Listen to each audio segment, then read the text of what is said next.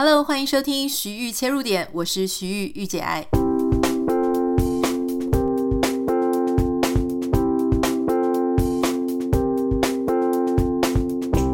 Hello，欢迎收听第一百一十一集的徐玉切入点。今天想要跟大家分享的呢，是我从一个新闻里面，然后我看到，我觉得。还蛮有趣的，想要跟大家分享哦。因为其实我最近呢，呃，所看的阅读的书也跟这个东西有一点关系。那，我今天就在新闻里面有看到说，关于居里夫人嘛，大家都知道说，居里夫人她是一个非常伟大的科学家。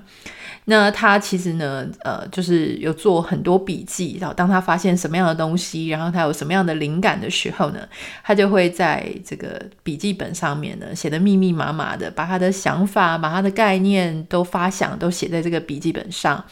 那诺贝尔奖官方 Twitter 呢，最近就分享了居里夫人百年前的笔记本，哈，那发现说这个笔记本上面呢，仍然是还有放射性的。那事实上，这个笔记本从当时到现在已经过了一百二十年了，可是上面的放射性呢，会再持续一千五百年。好，所以我看到这个新闻的时候，我其实就觉得说，哇，第一个就是原来就是我很喜欢看。去博物馆的时候，我很喜欢看那些伟人啊，或是当时的艺术家、科学家，或是一些呃政治人物，他们会有一些手稿，就是写在笔记本上。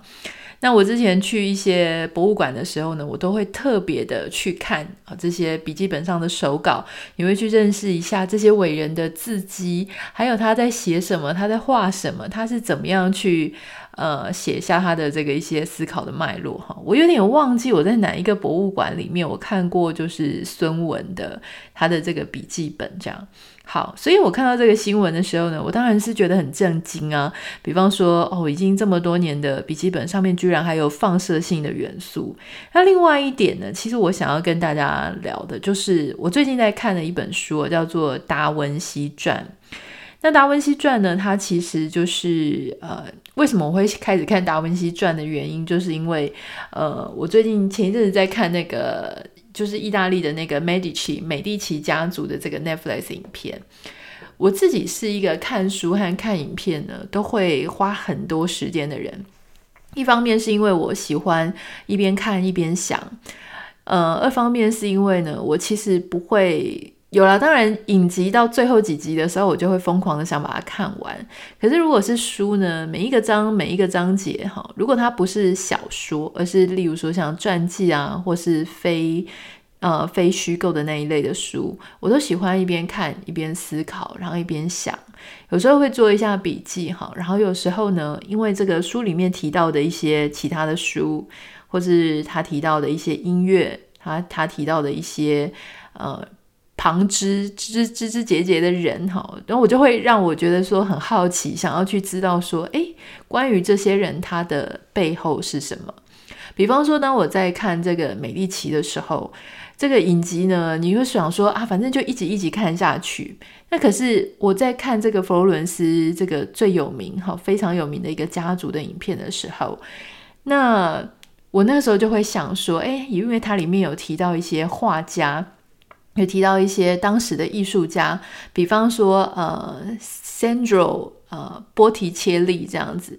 那桑卓波提切利这个人，他到底是谁？他画过什么？他为什么在这个剧情里面呢，有这么多重要的角色？那你就会去查，查的时候呢，你就会发现说，哦，维基百科上面有提到，你可能不知道这个名字，可是你应该有看过他的画作哈，包含这个《春》，还有《维纳斯的诞生》。这些非常知名的画作都是出自三卓桑卓呃波提切利之手，这样子哈。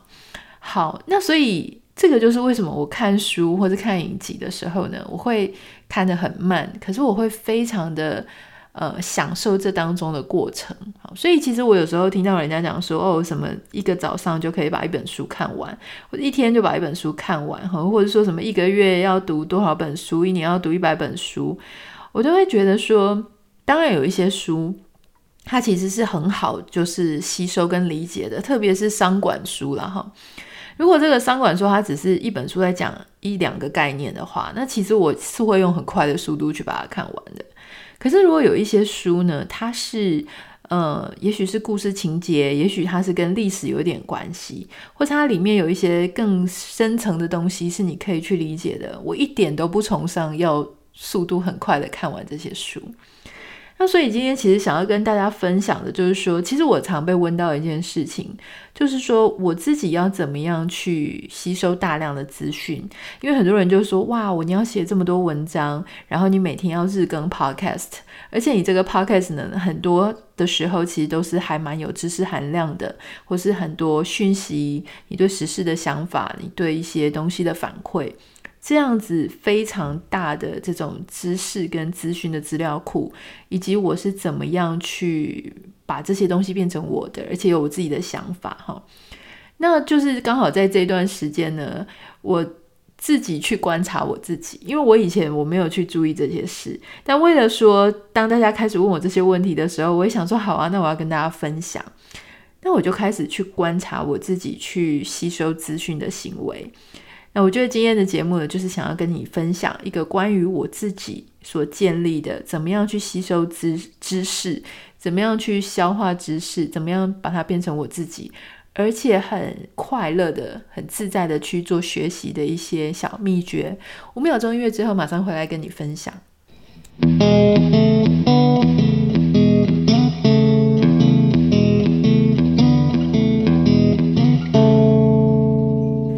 在求学阶段的时候呢，其实并不是一个非常喜欢念书的小孩，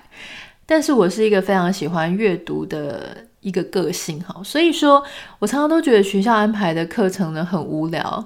包含像历史课，我常常都觉得说是真的吗？这些人曾经活过吗？哈，我没有那种历史的临场感。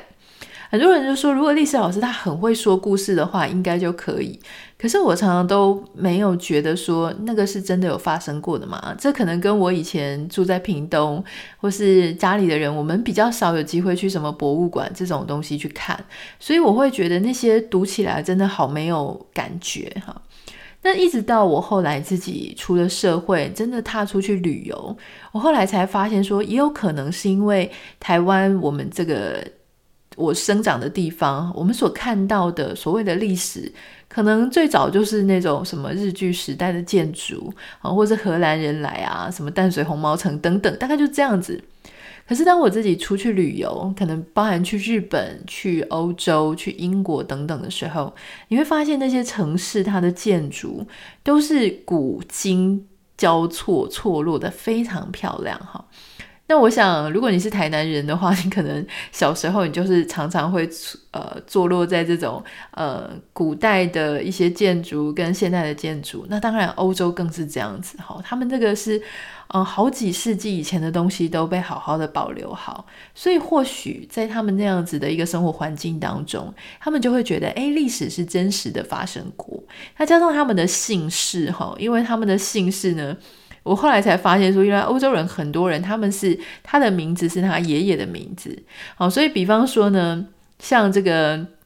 呃，我在看这个美第奇家族的这个电影，呃，这个影集的时候，他们就会什么，爸爸叫 Piero，然后儿子就叫 Lorenzo，然后又叫。他的 Lorenzo 的儿子又叫 Piero，就是这样子，A B A B A B 哈，所以你就会知道说你跟你的爷爷还是你跟着谁是有关系的，然后你们是一脉相承，因为他希望你有你爷爷的什么精神啊，或或是有一些什么样的优点可以传承下来，所以我觉得那个传承的概念呢就非常的重，所以。可能种种原因啦，就让我在小时候，我并没有觉得说读历史或是读书系统化的学习是一件我当时有学会的事，我没有哈。那也有可能是因为我们就真的是填鸭式的教育，所以你不觉得吗？小时候我们念书的时候，你都不知道为何而念，就是为了考试不要被打。那因为我都是念那种就是所谓的能力分班的资优班。他们常常就是一分一下，打到你整个就是连学习的乐趣都没有。你只希望就是说考试的时候不要被打，能够考到好学校，这样就好。一直到很后来的时候呢，我自己才开始觉得说，哦，在学习上跟在读书上，我感觉到越来越自由。那一方面也是说我可以，呃，我对很多事情会产生好奇心。很多人都会问我说，他根本不知道自己要学什么。所以今天我想要跟大家分享的就是我自己的独特的学习方法哈。我把它称之为是知识树哈，就是知识 knowledge 树就是 tree。呃，为什么我会说它叫做知识树哈？是因为我发现。我有时候呢，你虽然说我是三分钟热度，可是我当我想要学一件东西的时候，它其实是有它的背后的理由的。好，虽然说不太确定一开始那个点是什么。好，就以我最近开始看 Netflix《美第奇家族》的这个影集来说，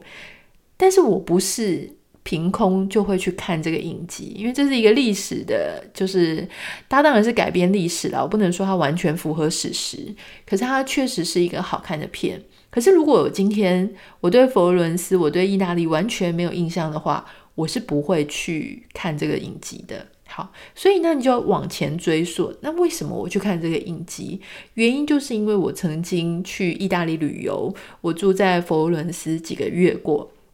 那我在佛罗伦斯当地呢，我有我自己的一些记忆，我有一些认识的一些朋友哈。那因为有对这个佛罗伦斯有独特的感情，所以接下来我对这个美第奇家族呢，我就会比较有印象，包含说，因为我在佛罗伦斯当地，我就曾经去逛过美第奇家族所盖的花园啊。好，那它里面的这个呃领主馆呢，那就是。就是我都有去里面看过，或者是在外面来拍过照，或者是坐在那边一个下午等等的。那就这么讲来哈，你就会发现说，其实人生有时候很多事情是某一个点，它就可以串成一个线，好，或者是串成一个树枝状。比方说，当时呢为什么会去佛伦斯呢？就是因为啊，因为什么徐志摩啊，他们不是写一些什么翡冷翠之类的，还是谁？好，就写一些关于佛罗伦斯的一些美好。你可能在不经意的时候呢，好，触发了你一个行动，就是你去佛罗伦斯。我当时去佛罗伦斯，去意大利的时候呢，我其实并没有对当地有什么了解，这个是我后来觉得很遗憾的。可是人生就有很多事情是这样，就是有时候呢，你是因为很有了解，所以你想去那个地方；有时候是因为你去了那个地方，你也很喜欢那个地方，你就才会想要更深入的了解它。我觉得很遗憾的事情，是因为我当时去旅游的时候，我真的是属于非常放空的状态就去，所以有很多的包含像百花大教堂啦、当地的历史，还有就是达文西这个他的生平呢，其实我知道的并不多。我就跟大家一样，我就知道哦，蒙娜丽莎的微笑啊等等。所以，当我看到有一条巷子，传说是这个呃达文西曾经住过的地方，或曾经在那边学习过的一个 workshop 的一个地点，我当时的感觉绝对不像我现在的那么深。可是没有关系哈，每一个人生的经验呢，它都会触发你后来，也许它就会成为一个媒介，去触发你未来想要知道更多，想要学习更多。所以从那样的旅游经验之后呢，哎，你就会发现说，哎，某一天你就看到 Netflix 上面有一个相关美第奇家族的影集，所以我就开始去看这个影集。那我当时旅行回来的时候呢，哎，我确实也看了一些意大利人的一些文化的相关电影，比方说什么托斯卡尼艳阳下哈。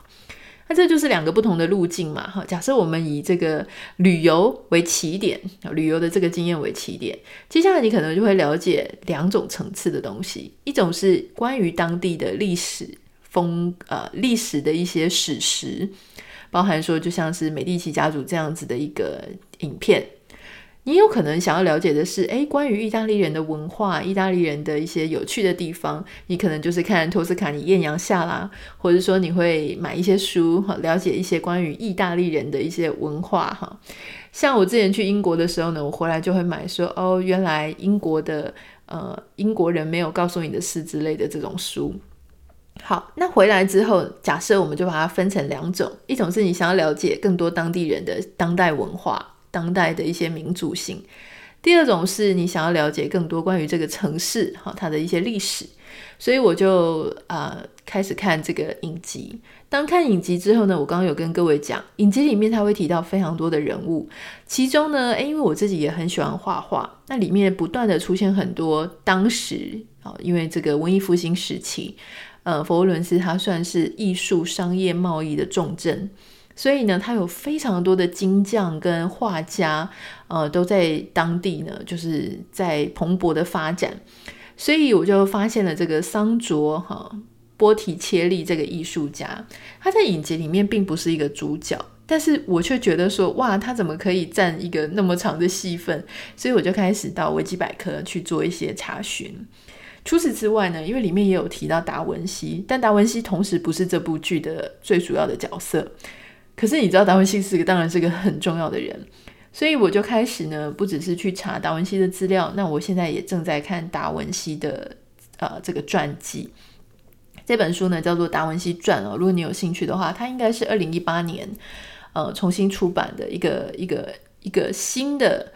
传记的写作哈，我觉得它非常的好看。那你在我在看的时候呢，我当然就会觉得说很有共鸣啊，因为这个达文西呢，我不知道你对他有多少了解哈，他其实就是一个也会艺术，也会画画，他同时也会解剖，也会工程，也会建筑，基本上他是一个美感、美学艺术家，他同时也很了解光，很了解科学，好，然后他用非常多科学的方法呢，去做了他很多后面的发明。所以他其实是一个有感性的脑，也有理性的脑的一个人。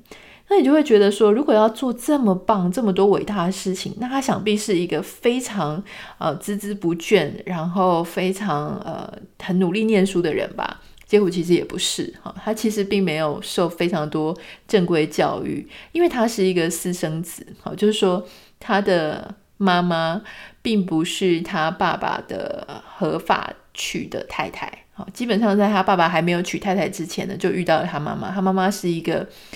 算是奴隶吗？或者算是反正就是呃地位非常低下的一个女生。所以他爸爸跟他妈妈生了这个孩子。可是你要知道，就是我后来发现这个事情很有趣，在呃当时的那个年代哈，意大利文艺复兴时期，大概一四多少年，一五初期的时候。那个时间呢，被人家戏称为是私生子的黄金年代。原因是因为那个私生子的概念跟我们现在想私生子啊、很丢脸，不太一样。在当时呢，因为婚配呢跟爱情没有绝对的关系，你的结婚呢常常是要为了这个两个家族的利益结盟。哦，所以你爱的是别人，生了一个孩子，但是你最后娶的是另外一个人，这个事情是当时很多很常发生的事情。那当然又特别是因为，呃，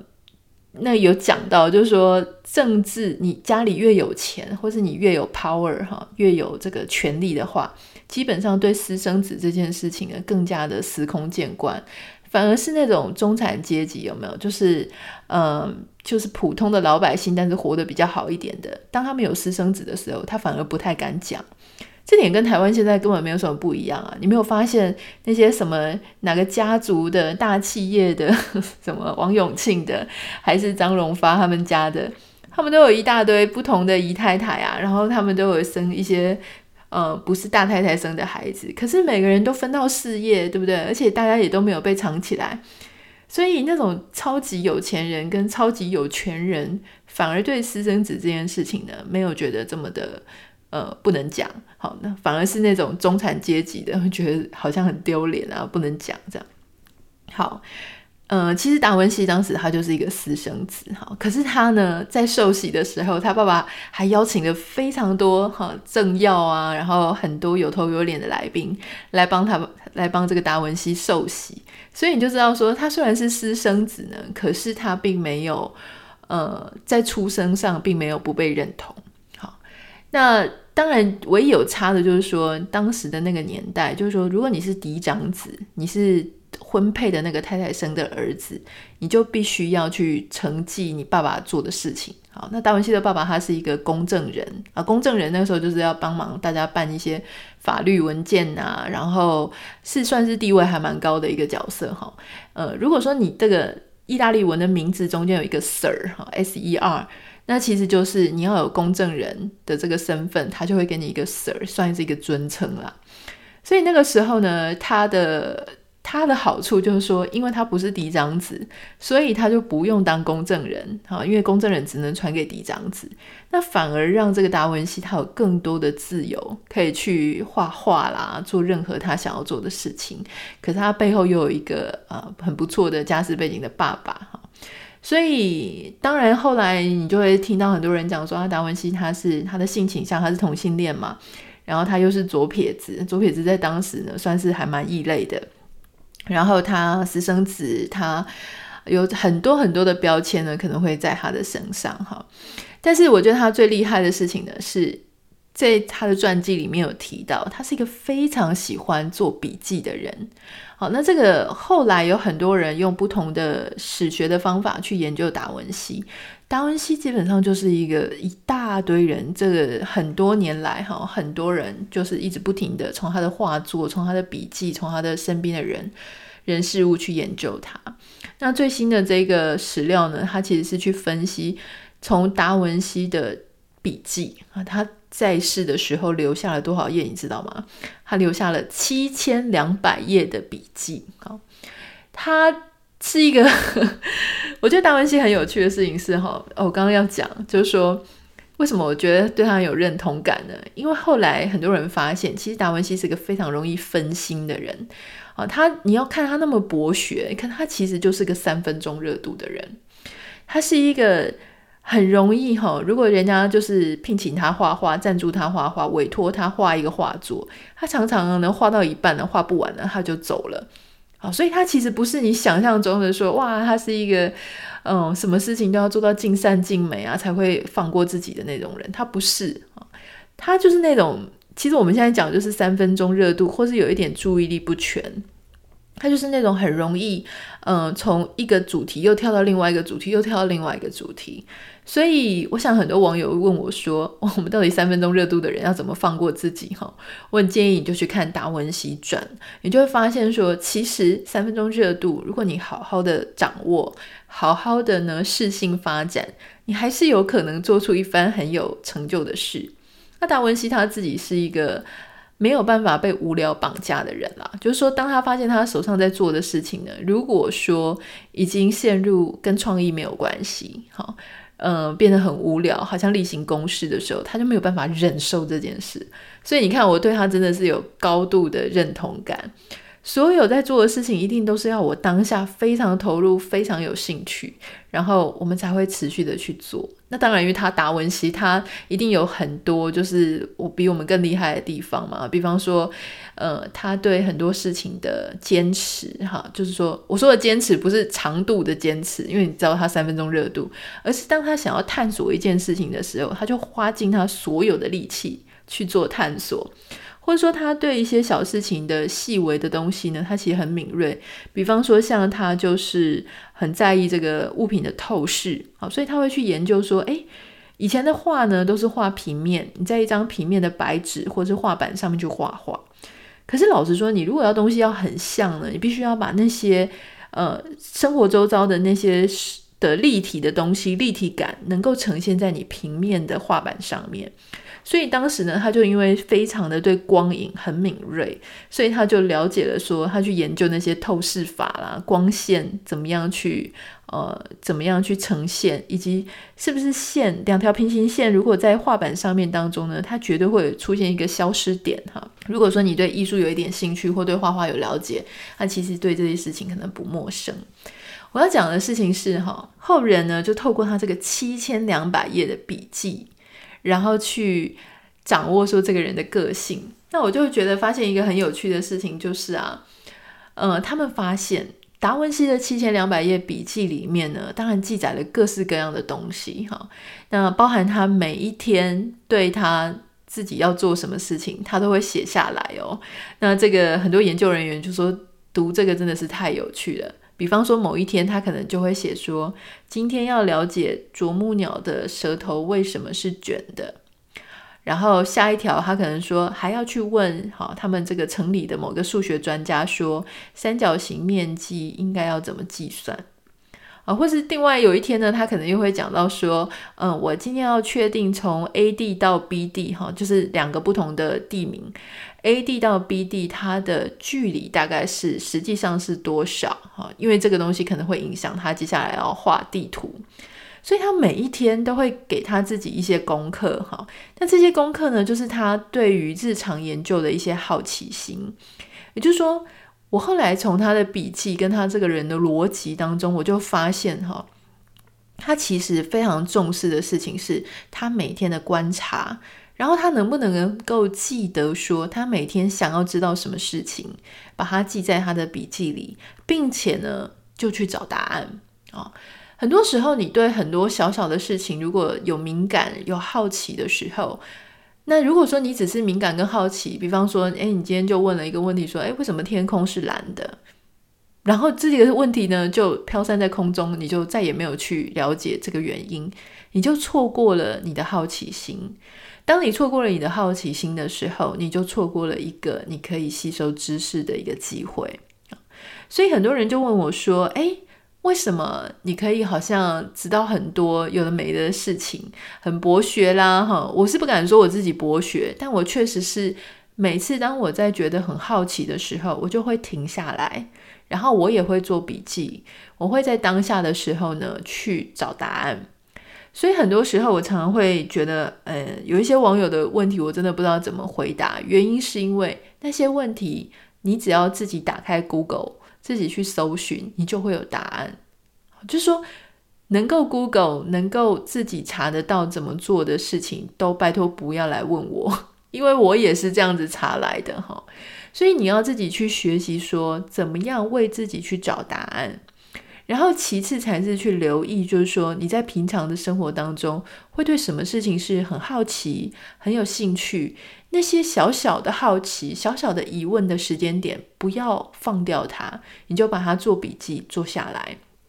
然后还有一件事情是，我觉得我接下来要学达文西的哈。我平常就是会拿那种不要的纸，然后折白白色的那个部分折出来，然后我就会写说我今天要干嘛，哈，就是有一个 to do list。然后如果我有一些呃想要，就是我自己其实是一个非常视觉，我一定要看到文字我才记得下来，或者说我在思考的时候，我一定要把它画下来，把它的这个关联性画下来。